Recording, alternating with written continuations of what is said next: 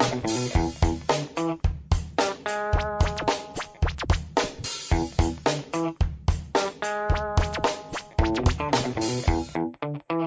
Good morning, good evening, good afternoon. Welcome to another edition of the Fantasy Magnet Podcast here on the Fantasy Impact Today Network. I'm your host, Wes Easley. You can find me on Twitter at Lofinit on Twitter. And don't forget to follow the show at FI Today with a little underscore. You can find the Fit Picks there. I guess all the results of the Fit Picks are already posted from last week.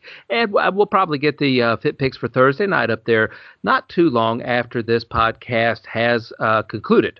And right now, though, let me bring in the star. Not if I said falling star.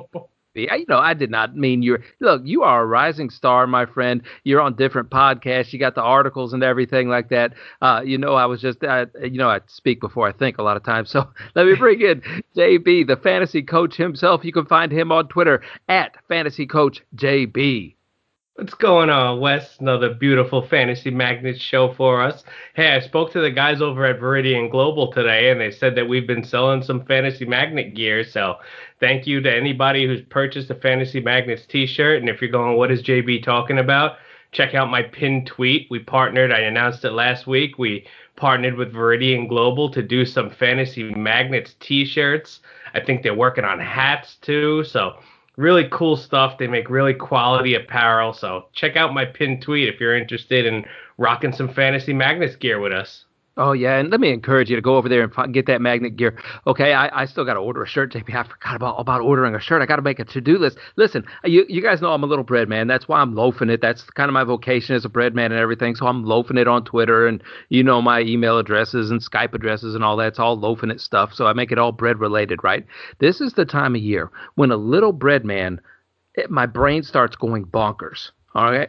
I don't know if you have any idea what it's like to be a bread man during the holidays, but we sell all kinds of rolls, all kinds of bread. Then you start throwing these little possible COVID scares in here right now. Okay. So people are uh-huh. getting a little panic buying. Okay. And and here in Alabama, if if like you hear of snow and stuff like that, which we haven't heard about snow or anything, you know, everybody rushes to the store, gets the snow, clears off the shelves, but there's a little bit of, of that panic buying right now with the COVID stuff, and people are afraid their kids are getting let out lot out of school.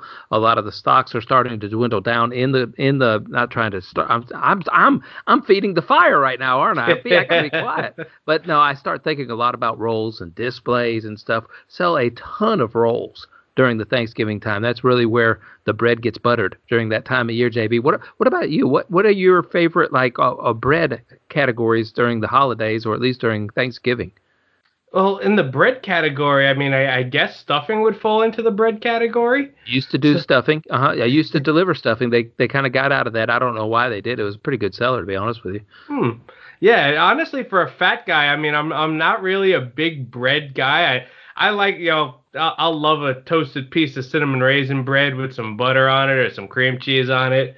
But uh, you know the dinner rolls are good and all. My wife loves the uh, the cornbread, so end up with some cornbread in there. So you know I, I get my fair share of bread. Don't don't get me wrong.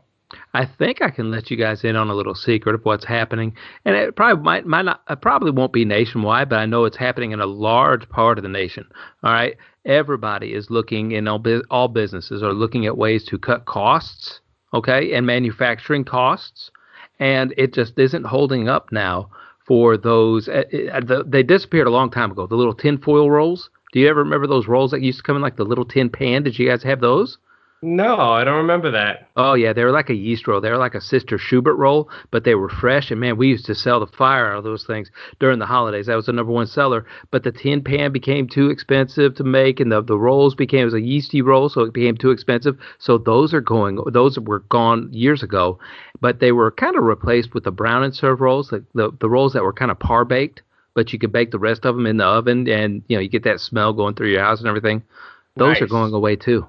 Those are going mm. away. They're, they're, this is this is about the last season. If it's not the last season, I think they they they quit making all the bags and all that. So when when they're gone, they're gone. We'll Man, 2020 is just taking everything from us, huh? It, it is. That's the number one seller. So we'll have to figure out some other things to sell, or we can come up with our own little tin pan rolls and sell the fire out of those things, buddy. Boom! There you go. See, Entrepreneurial. Hey, my my whole point to that is to head over to your little pin tweet on the fantasy on, on fantasy coach JB on Twitter because that is a way to help support the show by getting some fit gear as well. And that all the proceeds will go back into the show somehow some way so we can spread the news that way about the fantasy magnet podcast which is doing very well by the way. And i got to thank the fit fan for that. They have been spreading the they've been spreading the news there you go. I, I knew you'd like that all right. But they have been doing a great job with that, and we just appreciate it. My fantasy magnet hat is off to you. All right. Did you see the tweet that guy that guy tweeted out a, a fantasy magnet hat on on what looked like an old girlfriend of mine? yeah, Michael tweeted out. Michael was the winner of our contest, and he got a fantasy magnets hat. He tweeted out a picture of his new dog. So he just adopted a dog uh, about a week before I got my puppy so it was a, it's a cute picture of his dog wearing our fantasy magnets hat, and and she's looking at the camera like, hey, if you don't listen to the fantasy magnets, what's wrong with you? It's a really cute picture of Luna, so check that one out. Also, I actually have my puppy Layla on my lap right now, so Layla's doing her first fantasy magnets podcast with us, and maybe she'll learn some uh, some fantasy football with us. Layla, Luna. I, I I don't have a dog at all. We got kids in the house, and I told you it's like a Tom and Jerry cartoon. They both would love a dog. I told you to keep that picture far away from my daughters because I did not want them to see that little cockapoo of yours. Otherwise, I'd have a lot of poo poo all the way over my house. You know, I, uh, I, always name dogs Puddles whenever I get one. I just name them Puddles because that's what ends up happening all over my my house. So yeah, yeah, Layla Layla could be nicknamed Puddles. Although the fantasy besties that I do the show with on Monday nights, they've decided to name her Biscuit. So as we were trying to come up with a name for Layla, they were all suggesting Biscuit, which is a cute name, but I couldn't do it because I had a friend that was nicknamed Biscuit. So whenever I brought that up, my wife just said, "No, that'll just you know make us think of of your friend." So we've decided to make Layla's middle name Biscuit, so it's Layla Biscuit. Okay, well we'll see which one sticks because you never know. She may end up sticking with Biscuit. But hey, we got to get into football, man. You and you and I both know that we'll start talking about football and we'll be here all night long. And we got an exciting game tonight that we don't have to spend a lot of time getting into. But the Arizona Cardinals versus the Seattle Seahawks this evening, that's going to be a great one. We've got three great games sitting all by themselves this week where everybody can prime in and, and, and watch each and every one of of them exclusively and not have to worry about being distracted by the local games in their area. Yeah, and you know what? The the primetime games, two of the three primetime games are the highest totals of the week. Mm-hmm. So, you know, when we go through our game re- our game previews, it's going to be a lot of lower scoring games versus this fireworks of a game that we're going to have tonight and high scoring game we should have Sunday night. Oh yeah, yeah, and uh, this one tonight, you know, we we'll just suggest here look at the injuries, of course, this evening, and and I, don't think well, the show's going to get out before the game starts, but look at the injuries before this evening, and uh, if they're not injured, you should play them. That is, can can we just say that? Can is that the yeah, exactly. And exactly. if it's and if like Tyler Lockett does not play, and I haven't heard any news on him today, I've uh, been busy playing with roles today, uh, and I haven't heard Tyler Lockett news. But if he is if he is injured, what David Moore would be the guy to own then, wouldn't it? Lock, Lock, yeah, you're right. But Lockett is active. He is expected okay. to play. So I know last time these two teams played, that was the t- the week that Lockett went off and had his 50 point week. I don't expect that to happen again, but he should still have a significant role with DK probably seeing a lot of Patrick Peterson. So even a, a gimpy Tyler Lockett's a guy that I'm putting in my lineup. Now, you talked about him. I think we talked about him in the preseason before NFL actually kicked off. And we talked about how Tyler Lockett was injured a lot of last year at the second half of the year. And this injury bug may be coming up again in his life. Maybe not the same one, but just kind of seems like it maybe happens to Tyler Lockett for a little while, somewhere in the middle part of the season. And you even mentioned that he was a distraction out there on the field uh, for the defenses because they had to key in on him. And then others were able to produce a little bit more. Yep, exactly. And and I don't know that he'll be used as a decoy this week because it's such an important matchup for him. A divisional matchup, both six and three, you know, two MVP candidate quarterbacks. So I don't know that they'll want to de- deploy him as a decoy this week. I think he'll have a role in the offense and he'll have to fight through the injury. I don't know who they play. But if he is banged up, they you know the next week or two, they might decide to do something like that, and that's when a guy like David Moore could step up and and really be a fantasy asset. Yeah, so just keep your eye on that, and then of course keep your eye on the waiver wire as well. But the first game I have written down to really get into, JB, are the Atlanta Falcons versus the New Orleans Saints. Yeah, I've had my eye on, uh, eye on this game uh, as a victory for the Falcons. You know, that if they end up being four and six here, they would be two games behind the Saints, which is very interesting to me whenever you look at their records. And I look at it, and I do think that the the uh, Atlanta Falcons have a really good chance at, at winning this game. And if they do that, JB, they're right on the heels of those Saints. Now, coming into this game, we have some big questions because uh, Jameis Winston as quarterback. I don't know. Do you like Jameis Winston or Taysom Hill if you had to choose between one or the other? Well, if I have to choose between the two, it's probably going to be Winston, and and I think that you know, it, it, hasn't been announced yet, but I think he's going to be the guy who gets the start, who gets the majority of the work. I, I know a lot of analysts have Winston ranked in like the end of their top 10 as a QB1 this week. Ooh. I'm just nervous of the upside, Wes, because, you know, they could use a lot of Taysom Hill gimmick packages where you know they get down into the red zone, they bring in Taysom Hill, he runs the option. He's he's really an extension of the running game, and he can throw a little bit too. So I, I worry that it limits Jameis's upside. And you know, as a Bucks fan, I've watched Jameis's downside for years. So I, I'm a little upset to hear you say that you you're looking at the Falcons to win because I was hoping that would be one of my island picks on Fit Picks because I'm also thinking the Falcons could win this game. Now, I, I say that, and that's really only if Jameis Winston plays a lot and they don't commit to Taysom Hill coming into the game. If they commit to Taysom Hill coming into the game, I could really see a wildcat formation being implemented quite often with Taysom Hill there, with Alvin Kamara taking a turn there or two as well, and just kind of running the ball and being really dedicated and committed to the run and then switching it up with a pass from Taysom Hill every once in a while. But, you know, this this offense is an intelligent offense it is a disciplined offense. And if you say Jameis Winston is going to come in and run that, uh, I've never put those words in the same sentence with Jameis Winston ever before in my life other than yeah. talking about the opposites, you know? And, yep. and I just I'm just not sure. I've never seen Sean Payton change his ways enough. Teddy Bridgewater came in there last season and really did a bang up job, but really he was a and I, I know insult intended here, but he was really just a poor man's version of Drew Brees last season and did a very good job and a very admirable job. Uh, Teddy Bridgewater did, but Jameis Winston looked terribly uncomfortable underneath center last week, and the team did not look comfortable with him behind there either. I think it's going to be a Taysom Hill week. If Jameis starts out as the starter, it won't be for long. Yeah, it might be, and that's why I'd be afraid to start either one of them. You know, obviously you're going to start Alvin Kamara because he's a beast, and you're probably going to have to start Michael Thomas. But I'm afraid that with Jameis back there, it, it might not be advantageous for a guy like Thomas because you mm-hmm. think about Jameis as a guy who likes to throw it deep. You know, Drew Brees is a guy who works his progressions from the front to the back, whereas Jameis does the opposite. Jameis likes to look for the long ball and then kind of comes back to another read inside.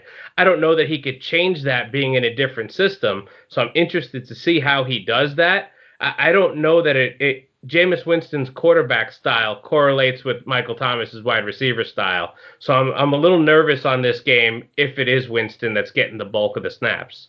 Oh, definitely. And I have it written down here, downgrade to the wide receivers position. And I, I, don't I have running back with a question mark because once again I do think that they'll have to concentrate on the run. So I almost see the running backs getting a little bit of an upgrade in here. Now what I think is going to end up happening before Sunday and it, you know, I'm going to say that COVID tests just get thrown out the window. But Sean Payton and the New Orleans Saints find a way to get Ted Ginn Jr. on their team, and they just roll out Ted Ginn Jr. and Jameis Winston, and they say, "Go for it, guys." You know, that's I think that may be their best options. But for Atlanta, Russell Gage seems to be that wide receiver. You know, that gets that eight to ten fantasy points. But I got to ask you this: If Ridley plays, is it a Julio week or a Ridley week this week, JB?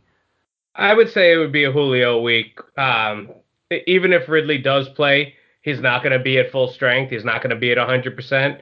Um, and if he does, he'll probably see, you know, a, a decent. I mean, they kind of move around Julio and, and Ridley. So Lattimore could be on Jones, but I don't think he'll shadow him. So I think it'll go both ways. I, I don't know. I think it'll be a, a Julio week only because I don't know what we're going to get out of Ridley not being at 100%. Okay. And in the tight end landscape, uh, Harrison Hurst is always playable, right? I mean, we can be attracted to him. Hayden yeah, Hurst. I do like Hayden Hurst. I do like Hayden Hurst. He's he's stepped up his role in the offense. He's been getting more involved in the offense, getting more used to it. You know, Matt Ryan had has been saying good things about him even as far back as the preseason. So I think Matt Ryan likes him, likes his athleticism, and he is a very athletic tight end. And you've seen the last three games they played, he got eight targets, seven targets, seven targets. So he's definitely getting more involved in that offense, and he's he's a guy that I would definitely stick with.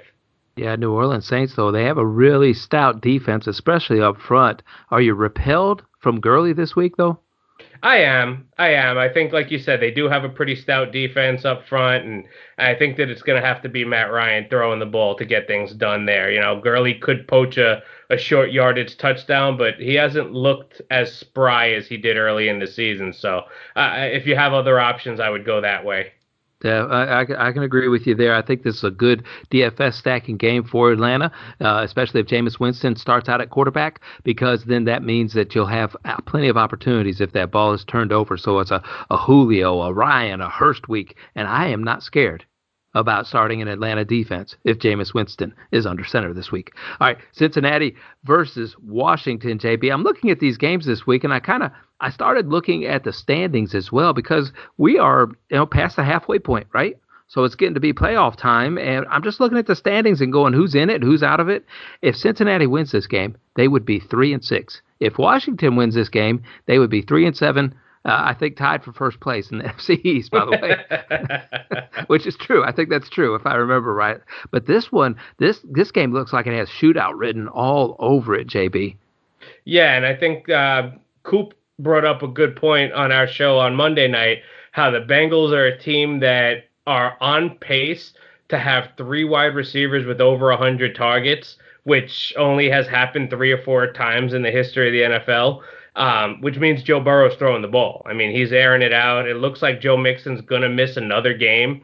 That injury must be a lot worse than they kind of let on for it to be. And mm-hmm. Gio Bernard didn't do that great last game. So I, I think he'll still be playable as a flex option if you need Gio Bernard. But I'm really attracted to the passing game on the Cincinnati side with Joe Burrow, Tee Higgins, and, and Boyd. I think all three of them are, are lock and load this week.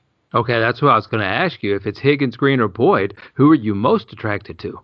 Not Green. Uh, definitely not Green. He had he's still getting targets, but he's not doing anything with it. Um, and he'll probably see a little bit of Kendall Fuller or a lot of bit of Kendall Fuller. So it's T. Higgins who I think has the big week this week. Um, Boyd is still going to be good also. I think if if we're ranking that all the pass catchers this week, they're going to be pretty close. I mean, Higgins and Boyd will be separated by a couple of points, and they're probably only separated by a couple dollars in DFS. So I, I like T. Higgins. I like what I've seen out of him, and I think Burrow trusts him and looks to him as his A1 wide receiver. So I, am going with T. Higgins, and he'll be in my DFS lineups as well as my season longs.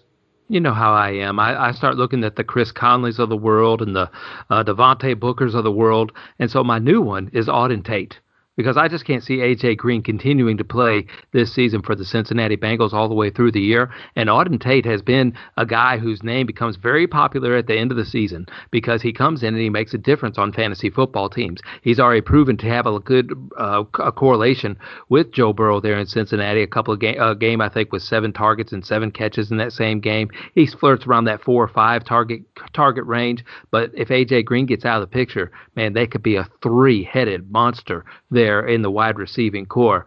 Uh, uh, give me JB in fantasy every single Washington Reds uh, football team's player that I can get my hands on. Am I right in thinking on that? Yeah, it should be a good week for them. I mean, you could definitely run on this Bengals team, so I really do like Antonio Gibson this week. Um, and and Captain Checkdown Alex Smith has been using McKissic a lot out of the backfield, so both of those running backs are really viable. I think Gibson would be a RB two category, and McKissic would would be a very playable flex option. Um, mm-hmm. Obviously, Terry McLaurin is, is a stud, so you're going to go with him. And Logan Thomas has really been a guy who's been stepping up as a as a nice little sleeper tight end. With the way that position is, Wes, I, I almost might say that Logan Thomas is is a he's a guy that people have been kind of putting in their lineup as like a streamer play. But he's a guy that I've been leaving in my lineup for weeks now, and I'm happy with what I'm getting out of him as far as target share. Yeah, and that's that's all you can hope for in tight end world right now. It seems like, and and I'm just gonna say this: you can give me either one of those Sims guys as long as they're throwing the ball 40 plus times a game. I'll just take them all. I'll take every single one of those Washington football team's players. I, I am not repelled against any of them right now. All right, Detroit versus Carolina. If Detroit wins this game, they will be four and five. If Carolina wins this game, they will be four and six.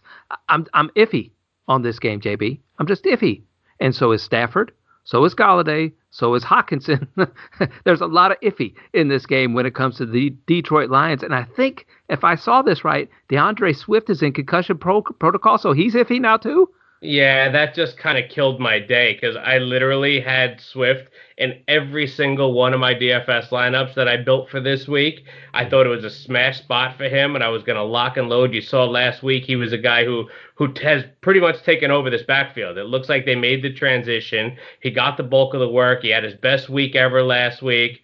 He, eh, he didn't practice today. Today being Thursday and they're calling it a concussion, a brain injury. So with the NFL's concussion protocol rules, he's in doubt for this game now, and and that really bums me out, man. I really wanted to use him this week, especially Golladay is playing, but he's he's gimpy. Um, I know that the other wide receivers are gimpy too. Jones is gimpy, and and uh, Amendola I think is out. Stafford's got the thumb injury. Hockenson's got the toe injury. So I mean, when I was looking at this game too for fit picks, I went Carolina just because they're healthier. Well, then that may well, and, and Teddy Bridgewater is banged up right now, uh, and CMC is not going to play this week. Mike Davis was a little bit banged up at towards the end of that football game last week. This one just may be a good play to play the under because there might not be enough men standing on the field. Well, except Kerryon Johnson. DT is going to be doing a victory lap Monday. You just wait and see because Kerryon Johnson's going to go crazy uh, this week. So. DT is gonna DT at Rasball is gonna just have a field day with this one. The um, week he's been waiting for.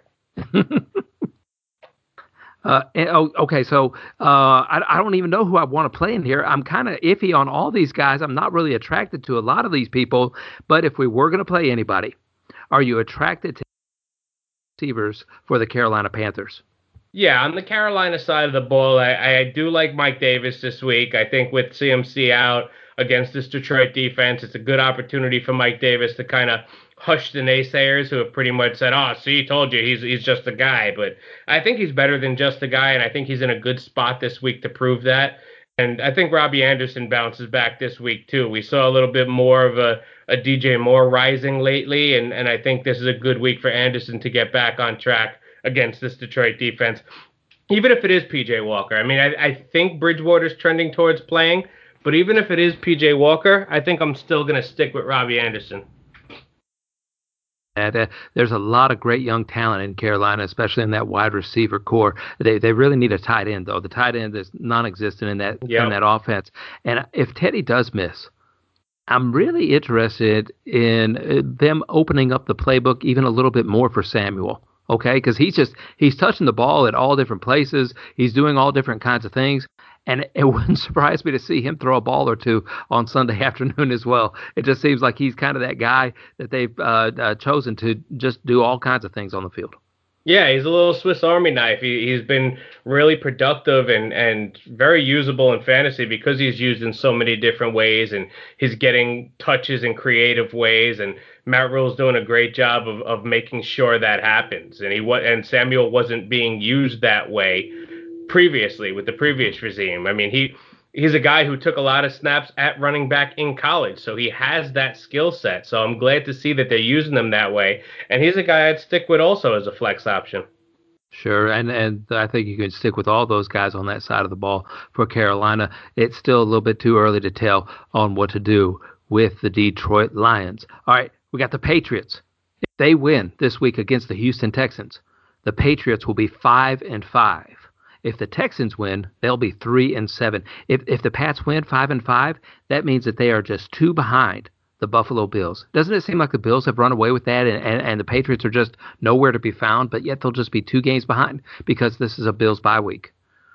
Yeah, and it did for a while seem like, all right, this one's lock it up. It's the Bills division. But then you've seen Miami start to play well and you see New England yeah. start to play well. So maybe this division isn't a runaway and it's going to be a competitive stretch down the home stretch here. So eh, I like to see that. Obviously, we all like to see competitive football. We don't like to see a team having to coast, both for, for viewing purposes and for fantasy purposes. I mean, if you think about it, if the Bills, you know, clinch the division in, in week 14, you're in your fantasy playoffs and and now you got to worry about them resting guys. And if Diggs and Allen and those guys have gotten you all the way and now you're worried about resting them it could hurt you there. So we like to see the competitive divisions and I'm I'm kind of glad that it's happening this is really a juicy matchup for Cam Newton, who has bounced back nicely after a couple of bad weeks there, it seemed like, after he returned from the COVID uh, situation. And he's really bouncing back nice, and he's found somebody to throw the ball to, and that's Jakobi Meyers. And I think we could both say we're attracted to Cam this week, attracted to Jakobi Meyers.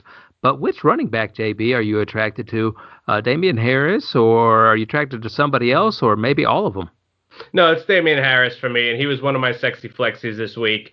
Um, I think that Damien Harris did a great job last week with the bulk of the workload. He had a big game, and I think that they're trying to establish. Yeah, obviously, a Belichick offense is never known for having a bell cow back, but they always have a guy who's a ground and pound back.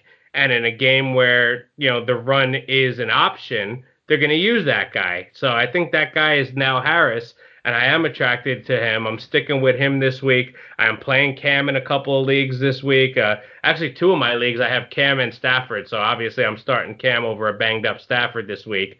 And, I, and I'll stick with Meyers, even though he'll probably see the Bradley Roby shadow. I'd love to play the opposite side of that against Vernon Hargreaves because you know I love picking on him but I mm-hmm. can't trust N'Keal Harry or, or whoever lines up Damiere Byrd over on that side. Damiere Byrd could be a sneaky DFS play against Hargreaves if you're looking to save some money. But the other three options are, are Cam, Harris, and Meyers are the guys that you could really trust. Yeah, Rex Burkhead has caught a couple of touchdowns, and it does look to me like he's the red zone target in that offense. I don't know if Damien Harris runs out of wind or if uh, Belichick just and he's Belichick is always always loved Rex Burkhead. Okay, I think you, I read an article one time where he longed for Rex Burkhead while he was in this while he was in Cincinnati Bengal uh, uniform. But it was even going back to the college days. They just loved his athleticism and he was off the charts. And so I think Rex, Rex Burkhead is that red zone back. I would almost play him as well. And I, I just I, I, really like this uh, New England offense against the Texans, who got run all over on by Cleveland last week. I mean, nobody could pass the ball, but I mean, Cleveland just ran the ball all over Houston, and it's been like that all year long. I know we're starting Watson this week, um, you know, but let me ask you this: out of my page here that I have, you rank them: Watson, Cam, Matt Ryan, or Jameis Winston. Which Watson, one would you like? Watson, Ryan, Cam, Winston. Okay, all right, that's fair enough. I, I don't I, I like Cam better than all of them. I just I could see him really having a good game, uh, not only on the ground but also through the air this week. It's hard to put Matt Ryan below that, uh, but that you know I, I always think about that New England defense being one of the better defenses in the league, but I don't think that that's necessarily been true this year. Uh, do you have a favorite person in this wide receiver group that you were really attracted to in the Houston Texans lineup? Yeah, I think it's going to be a Will Fuller week. I think uh, Fuller's got a good matchup this week, and I think that he'll be able to take advantage of J.C. Jackson. So if he sees a lot of Jackson, Fuller should have the edge there. Um, and I think Watson will look for him on the long ball and, and intermediate routes too. So I, I'll stick with Fuller and Cooks, but I'll put Fuller as my number one. I would agree with you. I, I see that uh, PFF grade of even like a McCourty, and he's just not really done that well this year on um, for the PFF grade. So I'm not scared to start anybody against the New England Patriot offense. This could end up being a back and forth contest, JB. Yeah, and I think it will be because, like you said, the Patriots' defense isn't the same as as we'd like to think of them as, and we know Houston's defense is bad. But both offenses are very capable of putting up points. So I think this is a one. You know, you talked about the one before going under the total. This one I think is close to 50, and and this one could be an over because of the two bad defenses. Now, see, you keep saying Houston's defense is bad. Uh, th- I'm sure they appreciate you giving them an upgrade this week, JB. Uh, All right. Waiting to see if you caught that or not. Hey, next one Philadelphia Eagles versus the Cleveland Browns. If the Philadelphia Eagles win this game, they will be 4, 5, and 1. If the Cleveland Browns win this game, listen to this Do you know what their record will be? If the Browns win, they'll be six and four, seven and three. Yes, wow. seven. Yeah, no, isn't that crazy when you think about that? And that that's uh, if they're seven and three, they will have the third best record in that AFC, which is going to be like the first wild card team or anything like that. And you think about the two teams that they're behind, the Pittsburgh Steelers and the Kansas City Chiefs, which are just leagues ahead of the rest of the, the NFL football right now, it seems like. But Cleveland will be seven and three. I, I never would have thought that going into this season being led by Baker Mayfield. Yeah, and they have had a pretty easy schedule, so I'll take it with a little bit of a grain of salt because I think I remember when we were doing our playoff predictions before the season started. I, if I'm not mistaken, they had the fourth easiest schedule in the league, so that is a little bit of part of it. But their offensive line has been playing lights out, and their running game has been incredible. So even with Baker Mayfield under center, they're game planning to run the ball and, and play to their strength. So even without Odell, with with Baker at, at quarterback, who you know could be hot or cold on any given Sunday. They got two solid backs and a solid mm-hmm. offensive line. They're playing to their strength. They got a good defense, and that's how they're winning games. No, I agree with you. And there's going to be three good running backs in this game, JB, between uh, Kareem Hunt and uh, who, who's the other back there in Cleveland? What's his name? Hyde. Oh yeah, uh, uh who? Hyde. In in Cleveland, Hyde. Oh, Hunt and Chubb. Chump, thank you. Boy, Carlos Hyde. I almost agreed with you, and I went, no, no, no, no, no. so yeah, no, Carlos. Uh, yeah, now you guys, boy, you're gonna mess me up probably the rest of the season with that. All right, we'll have to we'll have to edit this one. no, no, I like running with it. No, it's gonna be. Uh, so you got Chubb and you got Hunt back there, and then you got Sanders the, in the back as well in the backfield here in this game with Philadelphia Eagles. I, am curious. I'm trying to think in my head how I would rank them and where I would put Miles Sanders. Like if I was drafting those three today and they were all three looking at me, and I could look at either one of them and choose one, which one would I want? Which one would um, you want? I'd probably rank it Chubb, Sanders, Hunt if I was ranking them out. Really? See, I almost want to say it's going to be both Cleveland backs and then Sanders, but Sanders does have that little extra explosiveness, and he's he has, uh, in theory, more touches than what it looks like Kareem Hunt's going to get. But I, I, don't, I'm not sure if that's true anymore. Last week he got vultured by in the end zone by Corey Clement, I think, uh, for a touchdown, and then Boston Scott, of course, took one to the house from 50 yards out. I'm not going to say that was vultured, but uh, I just I'm I'm not sure. I'm not sure about Sanders, and I just never trust him. I don't know if I had him on my team and he got hurt at some point or something, but I just don't trust Miles Sanders. Yeah, and I don't think that's going to happen every week, like you said about him getting vultured. You know, I, I think Corey Clement's a guy who just got lucky and got the touch at the right time. I think Sanders would be fine. He was running well, so I'm definitely going to stick with Sanders. I have him in a couple of places, and it's a tough defense to run against this week, but I think he'll be fine. I think he'll get the volume and he'll be fine. Okay, I, I got a question here about Philadelphia Eagles because I think JB that the Philadelphia Eagles are in trouble Carson Wentz doesn't look like he's the answer. I've been saying that all year long that I wasn't sure that he was the answer. And, and I'll tell you this about Jalen Hurts. I know that they drafted him, and it was kind of a shock that they drafted him to me because he never appeared to me in college. And I watched him down here in Alabama, and, and he's always my guy. He's going to be my guy forever, Jalen Hurts is. And I watched him whenever he went to Oklahoma. He just never really impressed me of being a pro quarterback. He didn't have the arm, he didn't have the zip. And that was kind of until I saw Lamar Jackson play quarterback. And then I was like, well, maybe Jalen Hurts could play NFL quarterback, but I'm just not impressed that by Lamar Jackson either. I, I, I'm afraid that Philadelphia is in trouble for some years to come.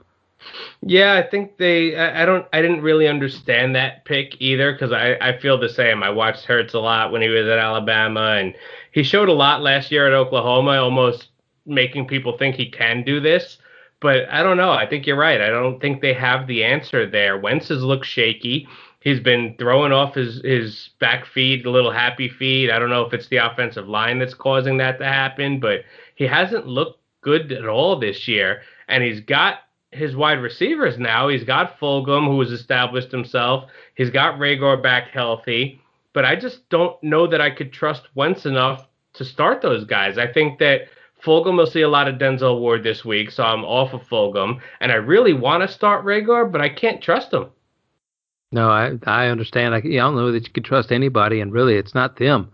It may be the person delivering the ball. So let right. me ask you this then: What about the tight ends? Do you trust? Are you are you attracted to any of the tight ends in this game uh, at all on the Philadelphia side or the Cleveland side? I don't know. I, would like to go Goedert, but I have the same question there. So I think I'm going to be off of Goedert, but I am attracted to Hooper. I think Hooper's now the second guy in targets over there in Cleveland as far as pass catchers go, you know, with Landry being the primary. So I think Hooper does have a solid role in that offense moving forward. So I will stick with Austin Hooper. Uh, oh, yes. I, I, I, I hope so because I picked him up in a league and I stuck with him. I ended up dropping Evan Engram because I just I'm not going to carry two tight ends around. Yeah, I did. I did. I, I ended up dropping Evan Engram. I kept Hooper because of the matchups. If you look at the matchups, I think you'll understand why. And there was a bye week this week, and look, I just I, am only going to carry around one tight end. That's all I'm going to do. Uh, but somebody dropped Hayden Hurst this week because of injuries. Uh, uh, and just hey, I think he I, he's trying to plop me. He was trying to he was trying to tempt me into getting him. Is what he was doing. Okay, that's that's my evil conspiracy theory. Is he was trying to make me make a move because I got Golladay sitting in the uh, IR spot, and I don't really want to pull him out of there right now. I'm waiting to see if somebody else heads up in the IR spot so I can pull him off of there. But I, I think I may just leave him back there this week. But uh, I, so I'm going to stick with Hooper. I'm not. I'm not going. Yeah, I'm going to stick with Hooper this week and probably going forward as well. Hey, let me ask you this: Jarvis Landry. I've I've seen a lot of stuff on Twitter. Should I drop him? Is he droppable? Should I keep him? Should I start him? Should I sit him? And look, I'm going to tell the listeners right now here who are listening to the Magnet podcast, if if he doesn't do it this week, you could go ahead and drop him. Okay, uh, th- what, what's a PFF matchup there, JB? Is it LeBlanc? LeBlanc? LeBlanc? Is that who that is? Cre'Von LeBlanc. He's got a 46 uh, PFF ranking, and so if if Jarvis Landry does not do that this week, if he does not, uh, you know, uh, produce for you this week, you could just forget it. Just drop him. Uh, that's what I would say to do because there's a lot of wide receivers probably on the waiver wire who could produce for you if he cannot produce for you this week. Am I am I right thinking on that, JB? You're right. And Layla just made her first fantasy football call. Oh. She just woke up from her little nap in my arms. She heard me say Cre'Von LeBlanc, and I think that woke her up. And she looked at me and started licking my face while you were talking about Jarvis Landry. Oh, so we have to start Jarvis Landry this week because Layla said so. Okay, all right. Hey, Layla, shout out to you, Layla. Ooh. Okay, I don't know what that does. All right, but uh, yes, uh, so so yes, there's my advice on Jarvis Landry. Next one, JB, Pittsburgh Steelers would move to 10 and 0 if they win this game against the Jacksonville Jaguars. If they if the Jaguars lose this game, they stay in contention for the first pick of the draft next year because they've only won like one game or two game. I didn't even write it down because I ran out of space to be honest with you. But uh, uh, the Pittsburgh Steelers look like they're going to cruise to 10 and 0 this week. But this is always a situation where Pittsburgh plays weird against these Uh, teams that they look like they should go, just win dr- drastically over, and they they kind of play down to the team. Yeah, and I'm a little bit worried about that, Wes. But you're right. I mean, Jacksonville has one win. They're playing a backup quarterback who didn't look good last week against Green Bay. I, I, their defense is very susceptible to the passing game, which the Steelers have shown. Even in a game script that called for them to run the ball last week, they continued to throw the ball. All three of those wide receivers finished, I think, top 20. So, I mm-hmm. mean, I think they have plenty of success this week through the air. So, I'm definitely going to stick with Ben. I'm going to stick with all three of those wide receivers. I, I think all three of them are startable or are DFSable or however you want to put it. I mean, Jacksonville is bad against the deep ball. They're bad out, out of the slot and they're bad against volume receivers. So that's all three of them. Check, check, check. So I'm sticking with that whole Pittsburgh passing game this week. Yeah, I was actually I was actually going to ask you to look under your chair, pat your pockets, look under Layla's bed, and see if you can find the Pittsburgh running game because they have really just bailed out of it, and that's all they do is throw the football anymore. And I will totally, I'm I'm totally with you. This looks like a smash spot for the Pittsburgh Steelers, which in my world means I can't play a single one of them because they're going to let me down. okay, that's just what Pittsburgh ends up doing. Uh, the Jags are are you, are you repelled against Robinson this week going against the Pittsburgh Steeler defense? To an extent, Wes. To, not to the point where I'm going to start, you know, Kalen Ballage over him, but to the point where I am a little bit worried. I'm not going to put him in DFS lineups, but uh, if he's in my season long lineup and he's my running back too I'm going to stick with him just because of the fact that look, they're, they're going to have to use him. They're going to have to give him the ball. They're going to have to pass to him. They're going to have to get him involved because Jake Luton can't lead them to a win or even a competitive game. So they're going to have to get him the rock. And I, I think, you know, just with that opportunity, he'll be able to return RB2 value. Now they have DJ Chark, of course, and he'll be active and involved as much as you can be against the Pittsburgh Steelers. You love Cole, and I love Conley. Can we play any three of those wide receivers this week, or should we just stay away from all of them? So I loved Cole last week, and I'm glad you shouted me out on Twitter. I appreciate you shouting me out on that call after Cole scored a couple touchdowns last week.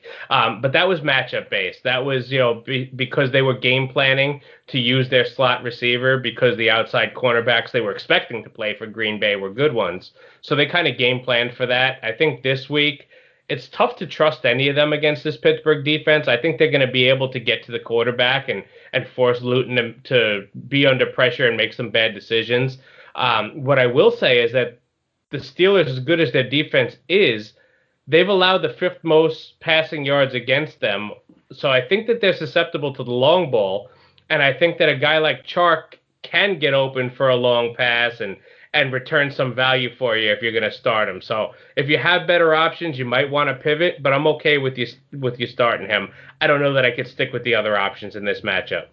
Okay, I could agree with you on that. I'm trying to stay away from as many Jaguars as I possibly can. Definitely not going to stack them up in a DFS lineup at all. Hey, let me remind everybody that they are listening to the Fantasy Magnet podcast here on the Fantasy Impact Today Network. JB Barry is my co host today. You can find him on Twitter at Fantasy Coach JB. Make sure you check out his Twitter handle. And you can also pick up some magnet gear there on the pinned tweet as well. You can also see little cute pictures of Layla laying there in JB's arms as he's putting together the uh, sexy flexies for you on the Razzball website. And check me out on Twitter as well. You can find me on Twitter at Lofinit. And you can head over to Twitter as well to find the show at FI Today with a little underscore to find our fit picks that we talk about, that each and every one of us talk about on the different podcasts here on the Fantasy Impact Today network, which you can find on Anchor FM. And you can follow us over there as well. You can just find whatever listening platform you like to listen to podcasts on. Subscribe to the podcast there on that platform. Also, hit those stars if it happens to be on the iTunes app. Leave a comment, leave a review. We would love to hear from you. And don't forget to share it with your friends and your family because it is the tis the season to, for sharing, JB, and we're getting up on some sharing right now in football terms with the Tennessee Titans and the Baltimore Ravens. The Tennessee Titans and the Baltimore Ravens, if either one of them win this game, they will be seven and three. That's that's neat, isn't it? That both of those teams will be seven and three. But here's the bad thing: the Tennessee Titans have lost three out of their last four games. They are really looking like, in my opinion, that Derrick Henry, their workhorse, has been worked a lot. And in my opinion, Derrick Henry looks very, very tired. I'm glad he had the what 10 days rest because they played what last Thursday night, I believe. Uh, it's just one of those things. Whenever I look at uh, Derrick Henry, and I've watched him for years, you know, being an Alabama guy and everything, I've never seen him be that slow to get up. I've never seen him be that uh, slow to get off the field, that slow to get back to the huddle. He just looks worn out and tired to me, and I don't know that that has some implications in uh, Foreman finally getting some run. I didn't even know that he was still in the league anymore, uh, but uh, that's what it appears to me. JB is that Derrick Henry looks tired. Yeah, I think it's a little bit tired and a little bit frustration, Wes, because he lost Taylor Lewan, who is his best lineman, and the offensive mm. line hasn't looked the same ever since. So maybe he's not getting the holes that he's used to. Well, he's not getting the holes that he's used to. So maybe that's leading to some frustration as well. You know, Tennessee's offense is around Derrick Henry. And yeah, Tannehill's played fine, and you've seen, you know, AJ Brown kind of step up and Corey Davis make himself something finally this year but is the offense is really built around Henry, and if they can't get that running game going, then the passing game suffers too, and that's what we've seen over these mm-hmm. past few games. And I don't think it gets better this week against the Baltimore defense. Oh, it doesn't. And you're absolutely right. That Tannehill success was really built on a play action pass. And that play action pass is not there if people don't think that you can run on them.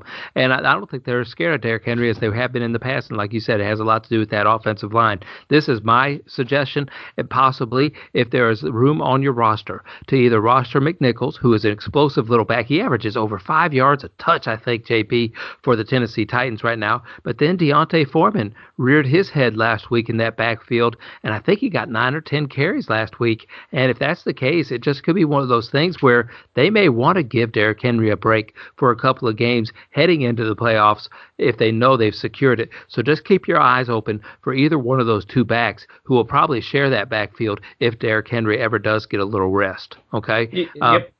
I agree are you with you. Are you attracted to any of those wide receivers, uh, and, and and not rep- or or repelled by all of them?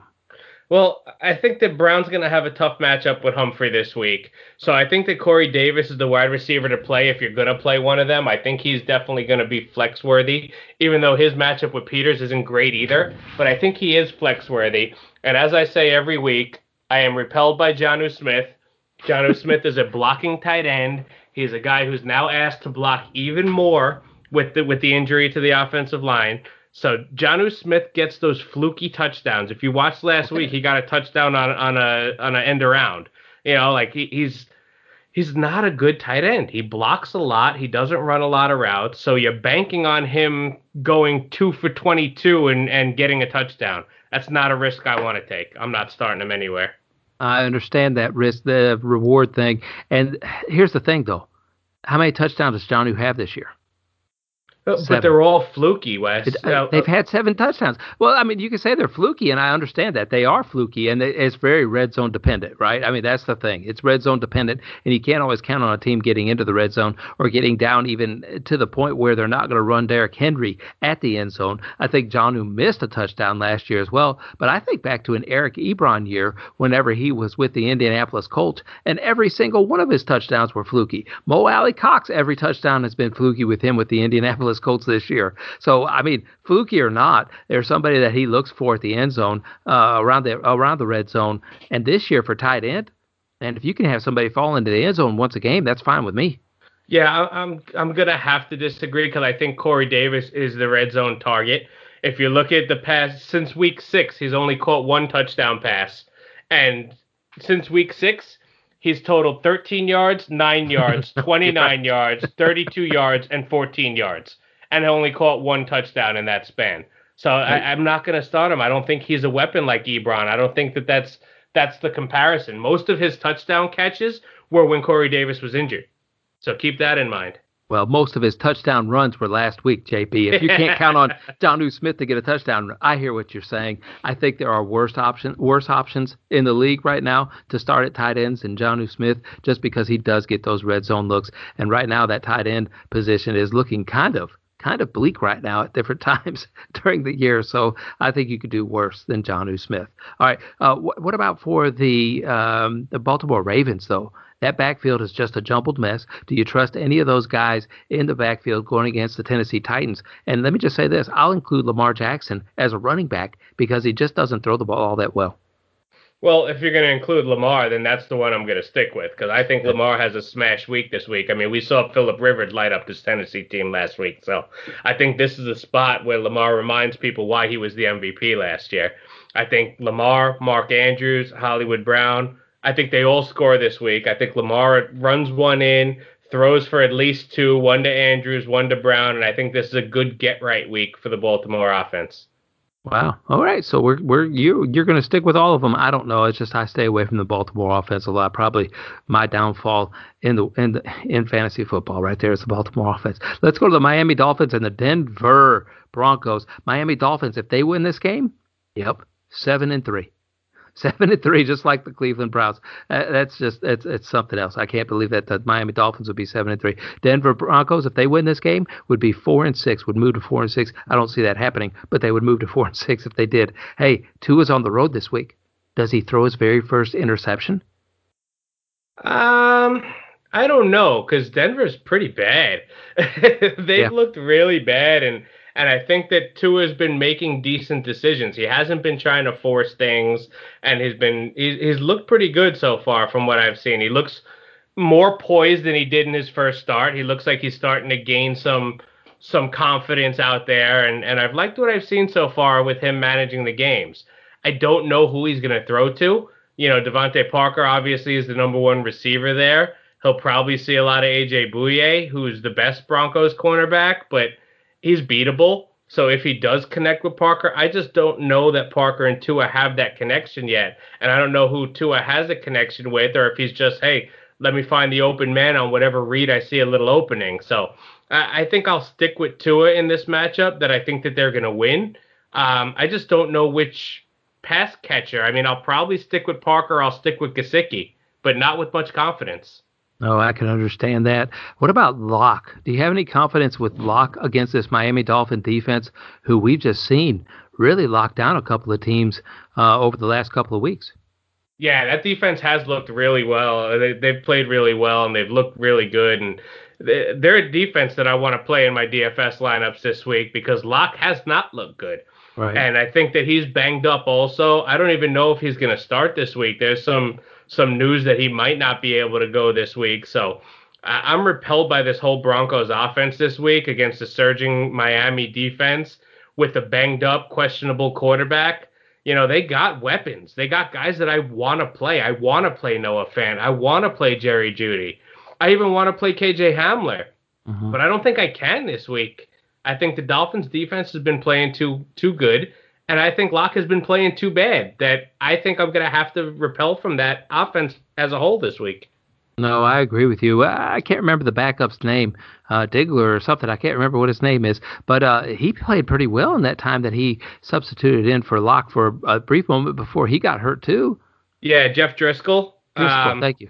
Yeah, he, he played pretty well as a substitute, and I know uh, Lindellians, our buddy Lindellians, loves the picture that she always shares of his rear end. So I think that's all his only redeeming quality that he brings to the football field is, is is making Linda happy with his photos. But that's that's about it. I can't expect much from him from a fantasy aspect. All right. Well, let me ask you to rank these running backs. You're new guy, Ahmed. Is that how you say it? Ahmed. Ahmed. Ahmed. Ahmed. Uh, Gordon or Lindsay this week. And, and you this know? I, yeah, well, this week because and it's a pedigree thing, you know, because Melvin Gordon is Melvin Gordon allegedly, and Philip Lindsay is Philip Lindsay allegedly. But then you got Ahmed who comes in and looked really like a little ball of fire. He, him and Grant looked almost interchangeable. What I noticed about the Dolphins last week, they're all really small and fast.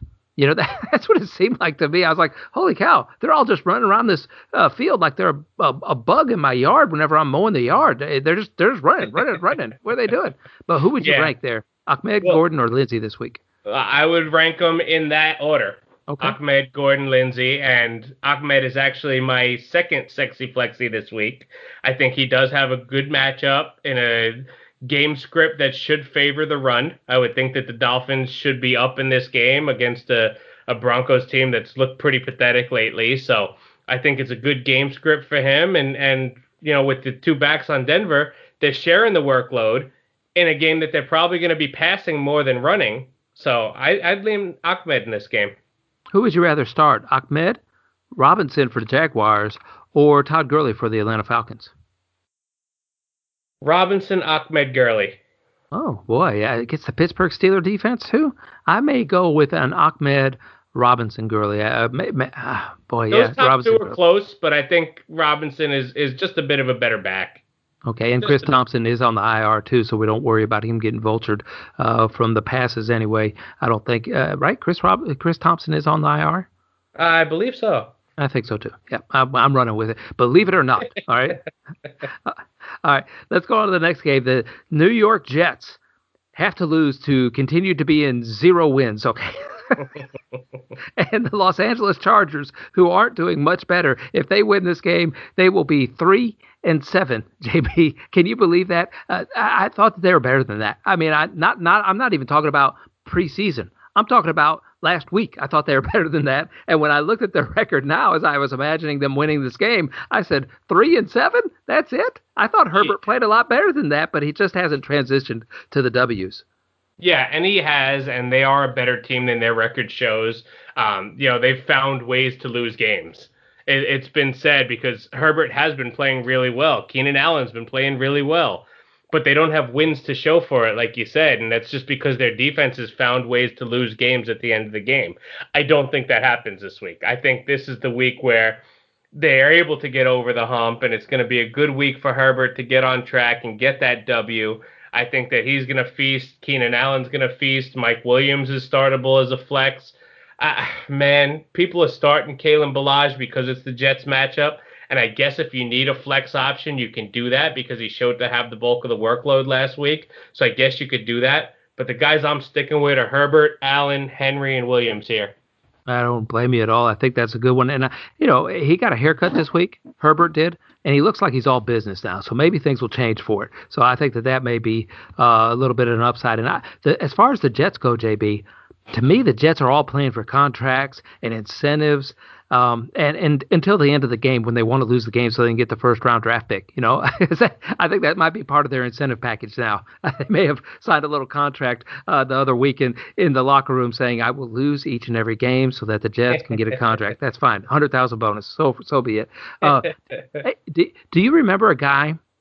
For the Jets, his name was Chris Herndon. I don't know if you remember him or not because everybody talks about him each and every year in the preseason having so much potential. This is the Chris Herndon breakout year, but it has not happened this year at all. So I'm going to ask you this question since you like to play little game shows. It's game show time with JB. How many? okay. Uh, how many fantasy points does Chris Herndon have according to DraftKings? Ten. It, it's it, close, close. And now let me keep in mind if you go back and fact check this, I was doing all the addition of this. I also got in uh, what I get in 50 5300 roles today, so I had to find places for all the roles, uh, and so I, I, my numbers have been very jobbled in my brain this week. 22.1 fantasy points according to DraftKings this year. Yeah, makes sense. I mean, he he doesn't get targeted at all. I mean, I think in the last four games he's gotten one or two targets. Like they don't even look for him in the passing game especially now that they got Mims and Perriman's back and they have other options. You know, uh, Crowder's back healthy, so there's plenty of guys to throw the ball to. And it's funny, Wes, because this is a team that has guys that you want to play. They're they're capable wide receivers, but the team is just so bad. We're gonna see Joe Flacco, your boy, once again this week, who who may or may not be a downgrade from Darnold. You know, I think that I, I don't know. I think he's gonna be he's going to have to throw the ball this week. They're going to be playing from behind. So I, I am slightly attracted to the guys in that passing game not named Herndon. Sure. All those wide receivers, I think I would be attracted to this week. And I actually do like La'Mical Perine this week also, Wes, because they they said in their bye week that they're going to turn the reins to him, that they're going to make him the feature back so they could see if they have a running back of the future there in Perine. So uh, as bad as the Jets are, for some reason, I'm attracted to a lot of options in their offense. No, I agree with you. I understand what you're saying loud and clear. You could do a lot worse than some of those Jets, I believe, just because the matchup may not be that difficult this week against the Los Angeles Chargers. And I know that that is hard to say. At least it's hard to hear. Probably it's hard for me to say. But uh, not only do I am I am I attracted to those guys, like you said, but this is going to probably be a Chris Herndon week because I called him out. All right, that's all. That's all. I don't know if a Chris Herndon week exists. it may not. Uh, Next game, the Dallas Cowboys versus the Minnesota Vikings. Dallas can move to three and seven, which is right in contention for that NFC East, and the Minnesota Vikings can go to 500 and be five and five if they win this game. Uh, what are you expecting to see out of the Dallas Cowboy offense? I guess it's dependent upon who we have at quarterback. Yeah, and I think it, I think it's going to be Andy Dalton. Um, all signs point to it being Andy Dalton. So I think that that's the way it'll be. And this is a sneaky game, Wes, that I'm thinking I might also be on an island with because I'm taking the Cowboys in an upset this week. I think they they're coming off a bye, so they're they're a little bit rested. Zeke was dealing with a little bit of a hammy or something before the bye, so he's got a little bit more of a rest. Um, you know, obviously we know that that uh, Dalton was out the, the previous week, so he's back healthy. So I think they're they're in good health now. Minnesota's coming into a letdown type of game, and if you think about it, Mike McCarthy knows Mike Zimmer very well from his time in Green Bay. So I think McCarthy knows how to play against Zimmer and has had success against him in the past. So I think this is a sneaky game where we could see a Cowboys upset here. Okay, well, I can hear you calling that one. I don't know if I believe in that or not, uh, but I can see more shootout potential than possibly what that 47 and a half point total uh, suggests for this game. And I'm really going to be disappointed if it's not Gilbert in there uh, playing quarterback because he just looked really good and Dalton just has looked really bad this year. It might be one of those things where you gotta put you gotta start the veteran, and then if the veteran just starts to fall, you can put in the, a young guy and let him rescue the team, kind of a thing. And I think that that may be a scenario that the Dallas Cowboys will go through. Uh, we could, you know, either one. I'm going to say you could, if either one of those quarterbacks end up playing, you could play all three of those receivers possibly. I wouldn't be scared to start them in season longs anyway. Yeah, I'm a little scared to start Gallup. To be honest with you, I don't know um, how much Andy Dalton will be passing, but I'm definitely attracted to Cooper this week. I'm attracted to Lamb out of the slot, and I even think it's a good matchup for Dalton Schultz against this Minnesota mm-hmm. defense, who who doesn't play great against a tight end, and we know their secondaries had their issues. So I think this Cowboys passing game is definitely viable this week. And I'm going to say that we can be definitely attracted to all the Minnesota Vikings against that Dallas Cowboy defense. Right now, the Minnesota Vikings are scheduled possibly uh, for from OddsShark here as for 40.6 points. JB, that's a lot of points by one team. Yeah, and I don't know that they'll score that much. Um, they should be able to put up points for sure. And I think that Justin Jefferson's a guy who I'm going to be slamming into all my lineups. Thielen's a little bit too high of a price for me as far as DFS goes, but obviously you're going to start him in your season long. But I think Jefferson's in a smash spot this week, and I think he could be a top 10 wide receiver this week. That's possible, and I wouldn't be shying away from Kyle Rudolph as well. And I'm definitely putting Dalvin Cook in there. And I'm going to say this: Matson, Mattison might not be a bad option either because Dalvin Cook might be sitting about halfway through the third quarter if things go the way I think they will in Minnesota this week. All right, Green Bay Packers versus the Indianapolis Colts. Got a couple of question marks here. I'm not sure who Aaron Rodgers is going to be throwing the ball to to try to move his team to eight and two against the Indianapolis Colts, who would be at seven and three, another seven and three team in the AFC, JB. Uh, Davante Adams did not practice today, but thankfully Allen Lazard might be coming back for those Green Bay Packers. Do you like any of those wide receivers versus this tough Indianapolis Colt defense? Yeah, you have to like Adams if he plays. You know, you have to. He's the number one wide receiver in football, so you have to like him. Um, MVS has been a guy who who's established himself as a long ball threat and we didn't know that that was going to come, but it seems like he's kind of stepped up into the role of late. And once Aaron Rodgers trusts a guy, and he seems to be building that trust finally with MVS, I think he could be a, a guy that you could play this week. Because if you think about it, if Adams plays, he's going to see Xavier Rhodes on on him pretty much all game for the majority of the game.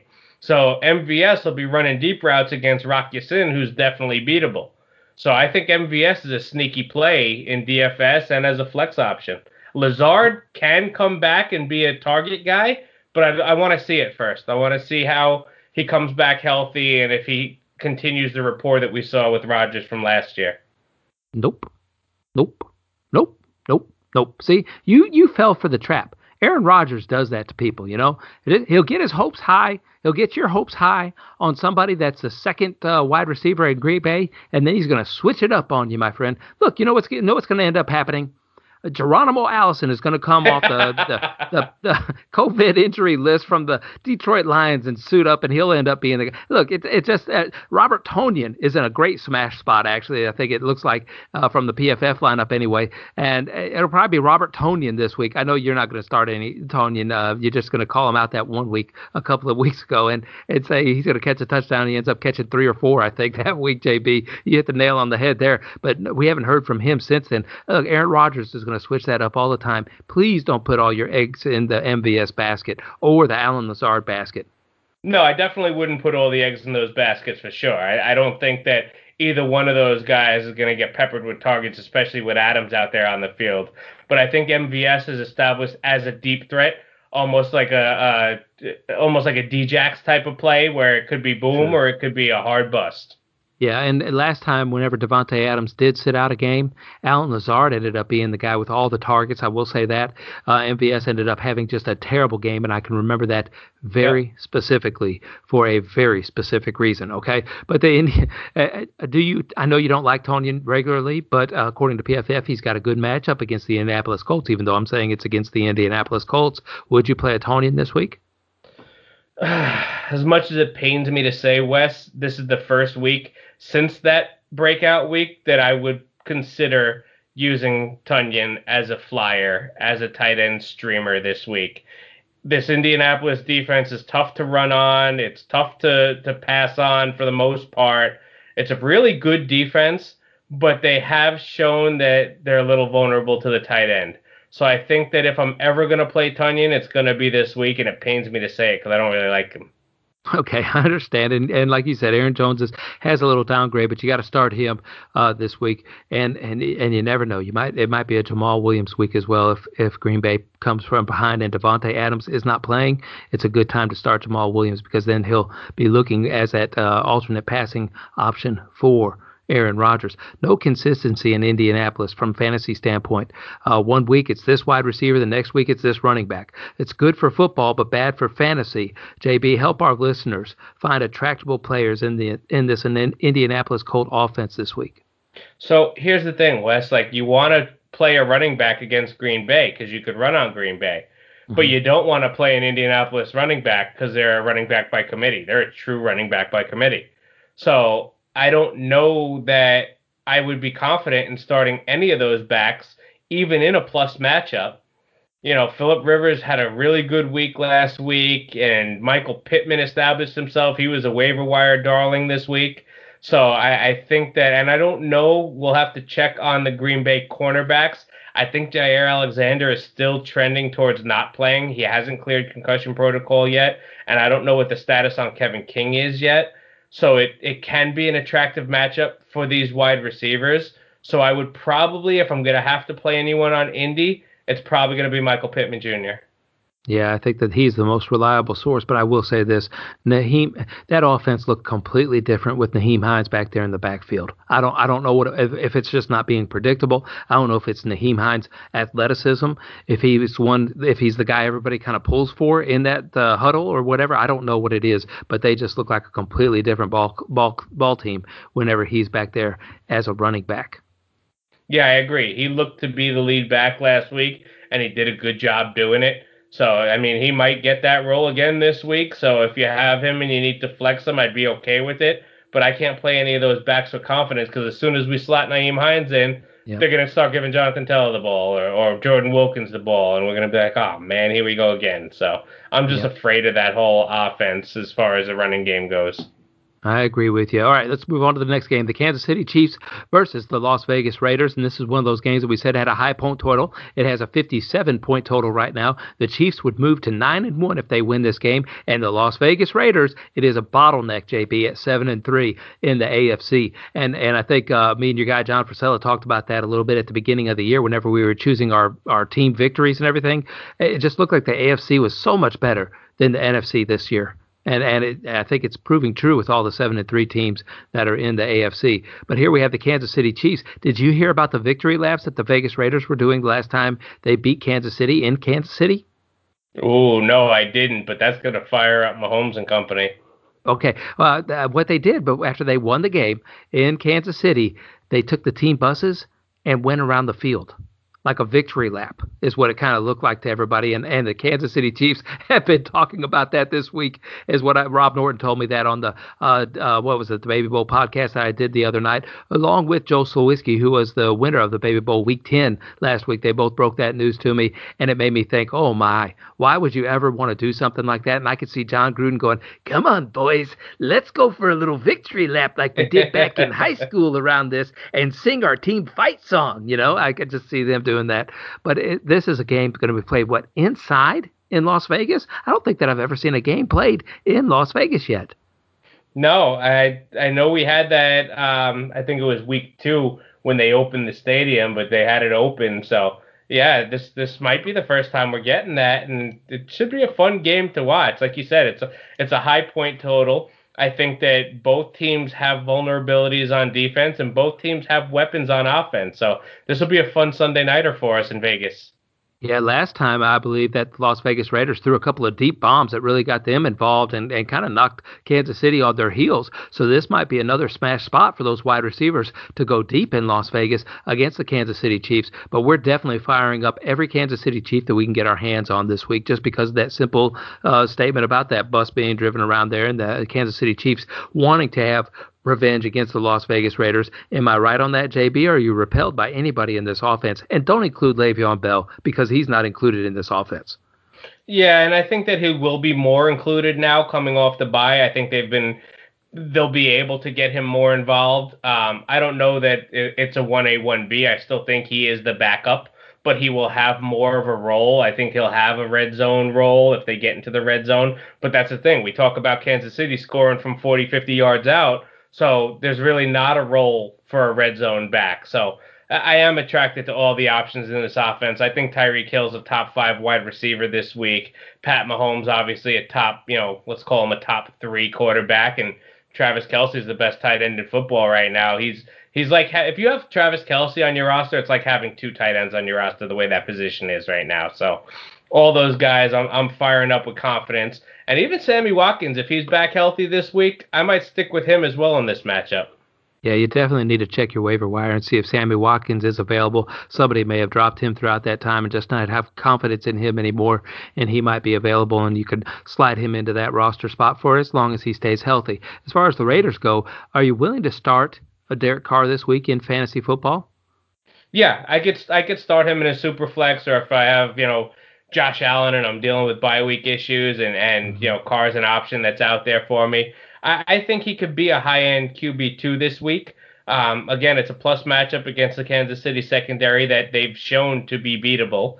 Um, the Raiders have showed us themselves that, that they're beatable.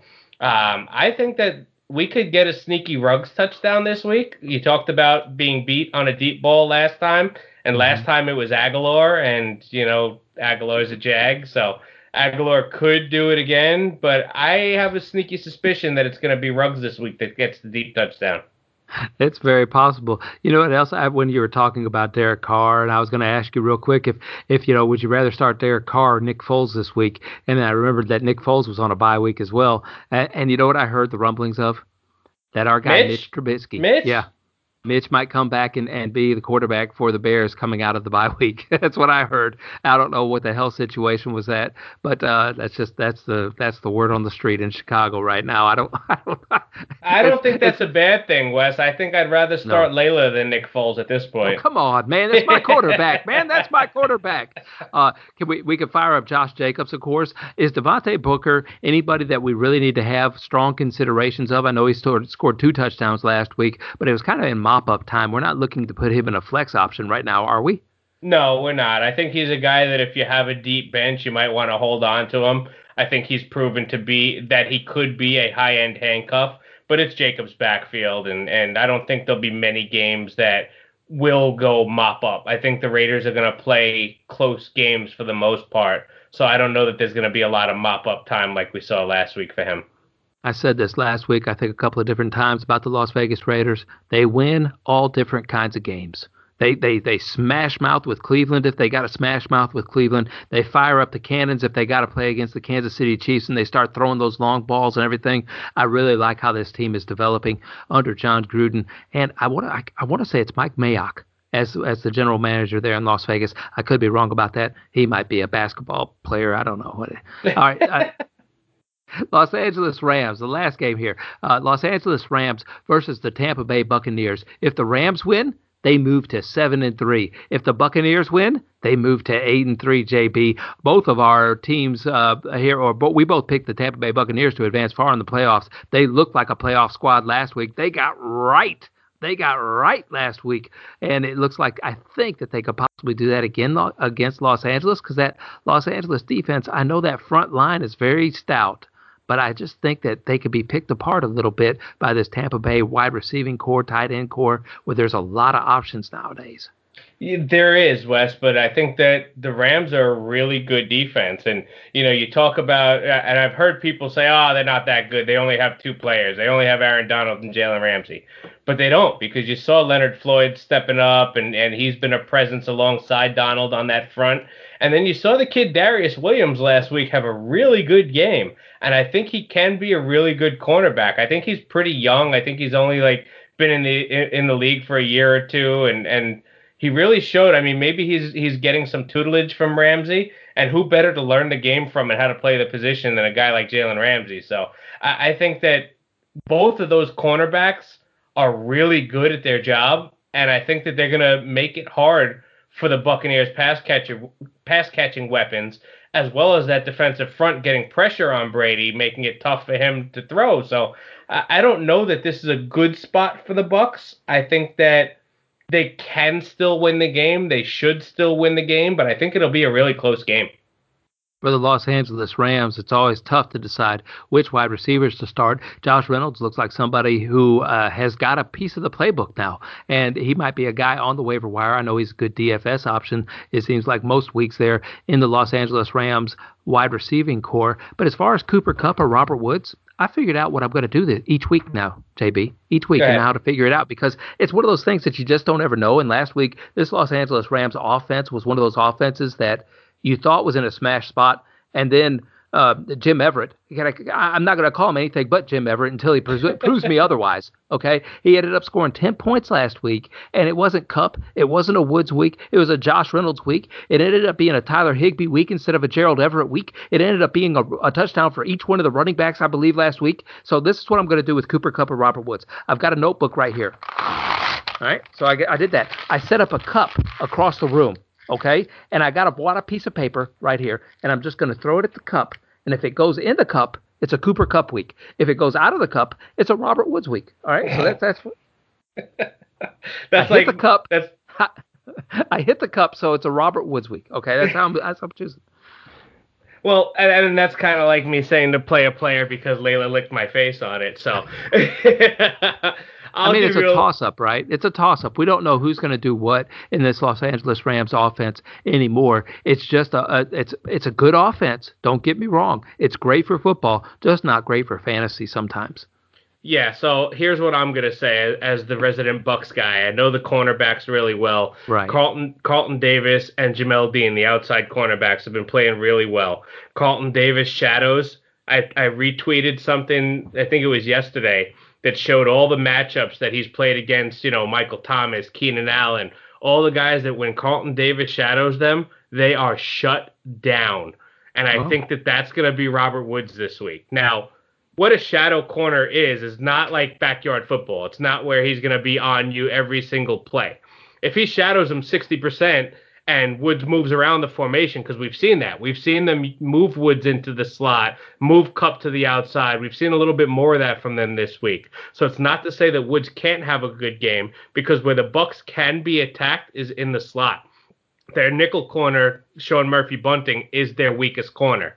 So whether it's Kupp in the slot, Woods in the slot, they're going to alternate in that slot position. So I think both of them will have productive weeks when they're lining up on the inside. When they're matched up against Carlton Davis, I don't think so. And that's why I'm repelled by Reynolds this week, too, because he's going to probably see mostly Jamel Dean on the outside. When he moves to the other side, if Davis isn't shadowing the other guy, he'll see Davis. So I'm going to be out on Reynolds this week. I did pitch Reynolds last week, and I'm glad I did, but I'm out on him this week. I'm sticking with Kupp, I'm sticking with Woods, and that's it. You know, I'm never sticking with Higbee. I think Everett is playable if you need a tight end at a low price. I think he is playable, but the only guys I'm really sticking with are Woods and Kupp and maybe Everett. Okay, and nobody out of the backfield really. We can't. It's just a dart throw right now at this point, right? Yeah, I mean, I think it's still Henderson's backfield. I think he's healthy and and right. he'll be good to go. But this Buccaneers run defense is really good, so I don't think that they're gonna have much running room this week. Okay, the Tampa Bay Buccaneers. I was I was so happy for Rojo last week uh, after he had fumbled early in the game. I was I was actually doing victory laps because I had Leonard Fournette in a in a couple of different lineups last week. And usually, what happens is after uh, Rojo fumbles in the game, it starts becoming Leonard Fournette's game, you know. And I thought like, okay, here we go. All right, Leonard Leonard Fournette, 12 points fantasy week. All right, here we go. And then all of a sudden, Rojo though just looked completely like a different back than Leonard Fournette. I mean, it was clear as day last week. Rojo's out there dodging left, he's dodging right, he's changing up his pace, he's doing spin moves, he's getting free, he's running for five yards per attempt, and Leonard Fournette is running straight ahead. And whatever's in his way, he runs into. And he's not moving, he's not dodging, he's not doing anything. And then all of a sudden, Rojo, which may be his shining moment this year that really puts him on a different place and a different plateau took off for that 98 yards. JB, I love watching running backs, okay? I love watching running backs. I loved watching him run for 98 yards last week. It's just one of those things. Whenever I was growing up as a kid, I got to watch Walter Payton over and over and over again, so I got to see sweetness. I got to see, greatness, and so I can always appreciate a good running back. And I'm telling you, Rojo has all the tools that a good running back needs He does, and and you know, you could credit part of that, as we talked about a couple weeks ago, to all the offseason training he did. He really worked hard in the offseason, running up hills with snakes and whatnot. So, you know, I think that he really got himself into a position where he could try to take over this backfield. And obviously, that was before they signed Leonard Fournette. But I think that Bruce Arians sees that. And Bruce Arians is a guy who, as long as you're doing your job, he's going to stick with you. As soon as you don't do your job, he's going to pull you. So as long as Rojo, he's going to continue to get that first look and that first opportunity. And unless he fumbles or misses a block or misses an assignment of some sort, we're going to see a majority of Ronald Jones. And I think Fournette will be kind of used as that third down back and maybe a late game hammer, you know, in, in games where they want some fresh legs in the fourth quarter. I think it is Rojo's backfield. Okay, and that's what we're going to look at mo- go- going forward. Going forward, although Yahoo still has it kind of backwards, it seemed like to me. Uh, they got Leonard Fournette for 12 points this week in my fantasy league, and I'm going, there is no way that's going to happen. I don't know what you're seeing that I don't, but maybe they'll see more receptions for Leonard Fournette than I am projecting him to have because I do think this Tampa Bay Buccaneers offense is on a little bit of a roll. Last week they started finding every wide receiver. I don't know how Tampa Tom made some of those pass completions that he did. He was he was it really looked like he was starting to build a very good connection with his receivers. He missed a couple of deep balls that day could have been even bigger for him.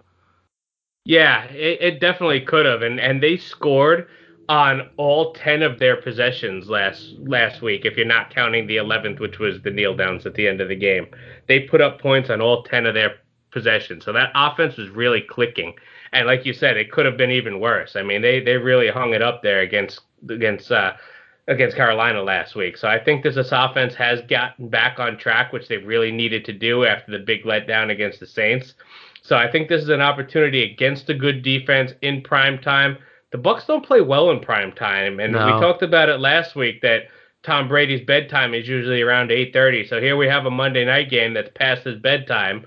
Um, I, I, think that we're getting our Ali Marpet back, our best lineman. I don't know. I haven't seen that yet.